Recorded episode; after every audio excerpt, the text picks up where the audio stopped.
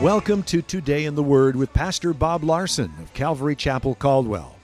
Pastor Bob will be with us in just a few minutes, but first we'd like to let you know that Calvary Chapel is located on the corner of tenth and Everett, across from the library in downtown Caldwell. We have two Sunday morning services at nine thirty and eleven thirty. If you prefer Saturday nights, we have a Saturday night service at seven p.m.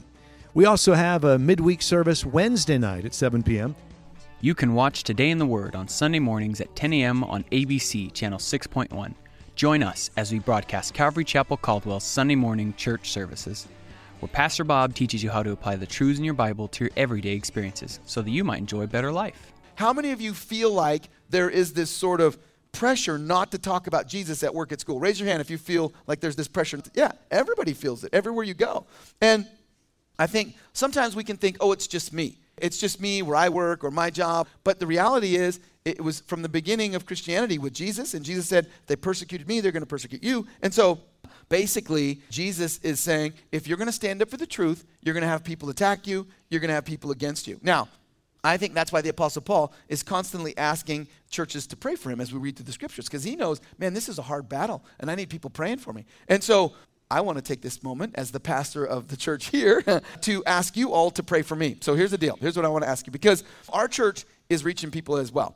And we constantly have people coming into our church who are giving their lives to Jesus, who who have never gone to church before. They don't know anything about Jesus. In fact, just a couple weeks ago, two guys came forward, gave their life to Jesus. This last Saturday, two girls came in. The one girl, I don't think she's ever been to church before, and two of them, they gave life to Jesus. And then this Sunday, Dennis prayed for a couple, with a couple people. My wife prayed with a couple more people. I don't know, five other people. And so people are getting saved. Now, what do you think is happening in the spiritual realm? You know, the enemy's like, hey, that Calvary Chapel Caldwell, what's going on over there? People are getting saved. People are coming out of darkness into the light. We got to stop that. And so who are they wanting to shut down? You, me, all of us, right? And so here's what I'm asking you, is that you would, whenever you pray for your food, and I won't ask you to raise your hand if you pray for your food, but you should pray for your food to thank the Lord. But whenever you pray, that you would just, in your prayers, just pray for Calvary Chapel Caldwell and for Pastor Bob, that we would continue to be able to preach the gospel in our community. Because it really is amazing to me to see people come in off the street into our church, like last Saturday night. And I talked to this girl, and she'd never been to church before here, and she just invited Jesus into her life, and uh, just amazing. And to me, hearing people, I talked to a guy this Sunday, this young man, I don't know how old it was, twenty, he said, I've gone to church, I was a Mormon my whole life, and today I asked Jesus into my life, and, and you know what, they're against me, but I think that I should follow Jesus, and this is the right thing. And I said, hey, you know what, my dad was a Mormon, my grandma was a Mormon. Then he smiled, he's like, really? I mean, you know, he's just like, oh man, they'll hate me. And But God is just working, and so there's a spiritual battle, though. There's this enemy that he wants to stop it. And so it's for all of us. And as a church family, because we share the gospel, we need to be praying for each other. You need to be praying for everybody you go to church with, all your friends. You need to be praying for our church, praying for your youth leaders, your Sunday school teachers, to be sharing the gospel. You know what? Kids get saved every week in Sunday school and youth group. We have baptisms, and we have fifteen, twenty, thirty people come get baptized. And, you know, I'll ask them, so when did you invite Jesus in your life? And I hear this story over and over, and it's quite shocking to me. They'll be like, oh, six months ago, uh, where at? Oh, at Calvary Chapel. And I'm looking at them like, hmm, never seen you before. Okay, and, you know, we pray for them. But, and we have kids, and I say, hey, when did you get saved? Oh, last year. Where at? In Sunday school. And we're preaching the gospel. People are getting saved. And so Paul's praying for him. Now, his time's up.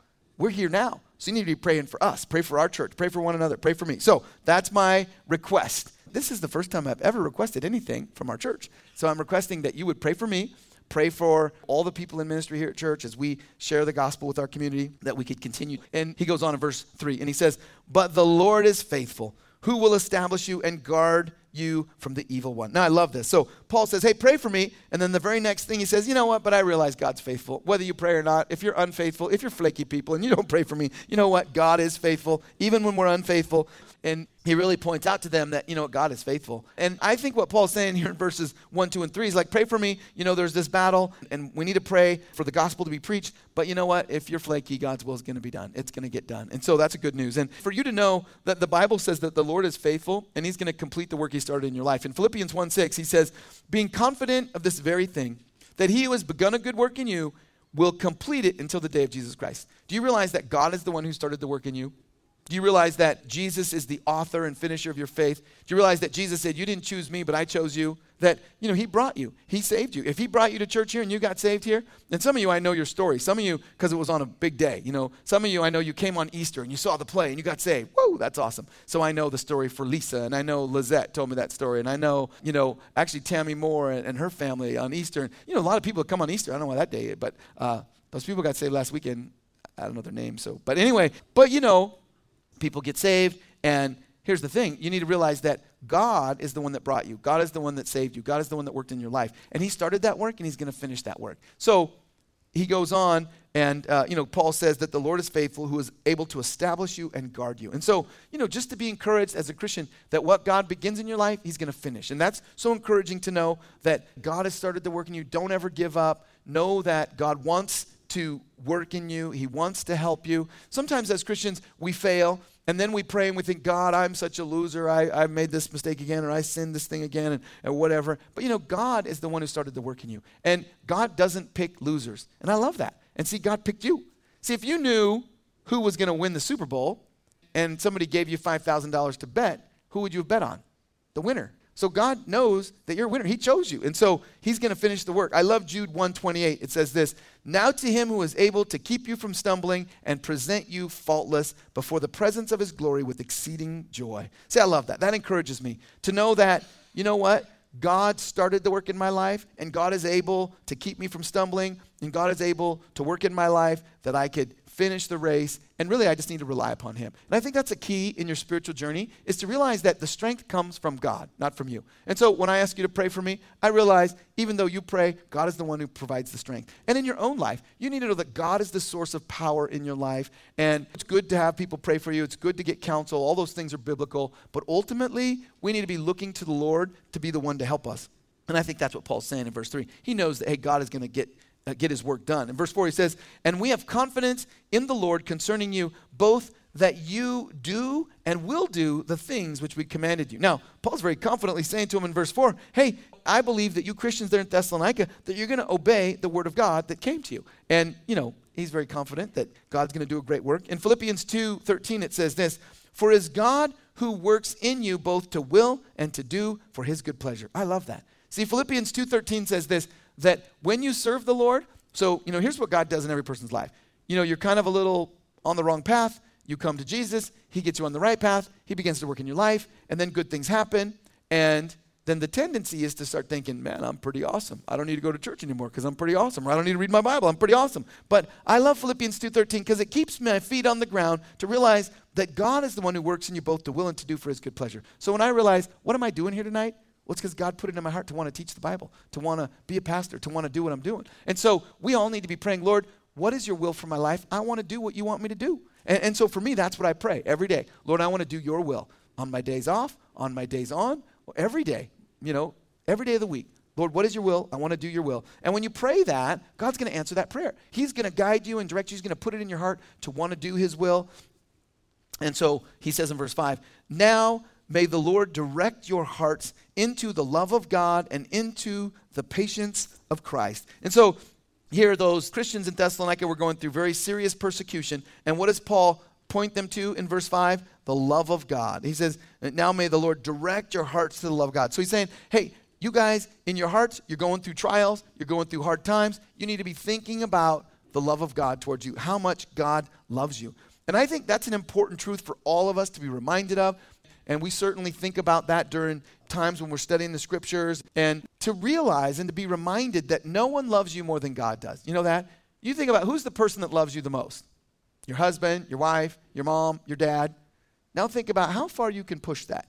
You know, I mean, just, uh, you know, I mean, how far can you go before they're like, hey, that's enough, I don't love you anymore. And you all think, oh, Pastor Bob, my mom loves me. The thing is, is that would the person that you think that loves you the most, would they die for you? And Jesus died for us. In John fifteen thirteen, it says, greater love has no man than this, than to lay down one's life for his friends. That's what Jesus said. And Jesus loves you so much that he laid his life down for you. He loves you so much that he would give his very life so that you could be forgiven, so that you could have your guilt and shame removed, that you could be a new person, that you could be filled with the Spirit, that you could experience God's goodness in your life. So Jesus loves you so much he would die for you. In Romans five eight, it says it like this: but God demonstrates his own love towards us in that while we were still sinners, Christ died for us. That blows my mind. You ever thought about that? While you were a sinner, before you accepted Christ, you were a sinner doing things that were sinful and wrong, and Jesus died for you because he loves you, and he gave you an opportunity to choose to receive him as, as your Savior. First John four says this, verse ten, it says, in this is love, not that we loved God, but that he loved us and sent his Son to be the propitiation for our sins. See, when you think about your relationship with God, did you start the relationship? Did you one day, you're driving down the street, I think I'm going to start loving God. Is that what happened? No, it says here, not that you loved him, it's that he loved you, and he sent his Son to be the propitiation for your sins. And so Jesus came to pay the price for your sin before you even knew about him. And he started the relationship. He's the one who initiated the relationship. And I love that, because when you think about your spiritual journey, that God is the author of your faith. He's the one who started it. He's the one who's going to finish it. And that helps you in your perspective. Because sometimes you can think in your Christian life that, well, it's just all about me. I got to be a good person. I got to keep the commandments, or whatever you think about what you're supposed to do.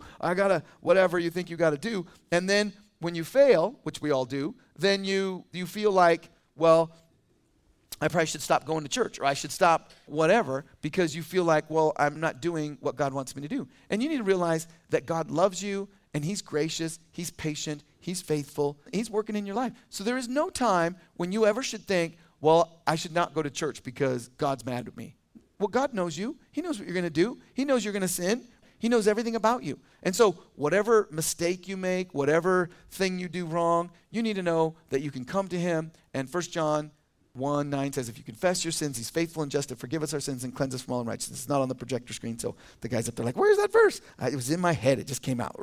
So anyway, verse five, he says, now may the Lord direct your hearts into the love of God and into the patience of Christ. So that your hearts will be directed towards God's love towards you and the patience of Christ. So when I think of how much God loves me, it helps me to be patient with the plan that God is doing in my life. You know, all of us go through trials. All of us go through difficult things. And sometimes we think, well, if God loves me, why is it taking so long for him to answer this prayer? Why is it taking him so long to fix this situation in my life? Why can't I just pray and he always does what I say immediately? Well, we know, because the Bible tells us that God teaches us patience through trials, and, and God wants us to grow and mature. And in James chapter one, it tells us how God wants to use trials in our lives to help us to become more patient. Thank you for joining us for Today in the Word. We'd like to share with you a couple of things that are going on here at Calvary Chapel. Calvary Chapel Caldwell is now hiring full-time and part-time positions for our exciting Calvary Kids Learning Center.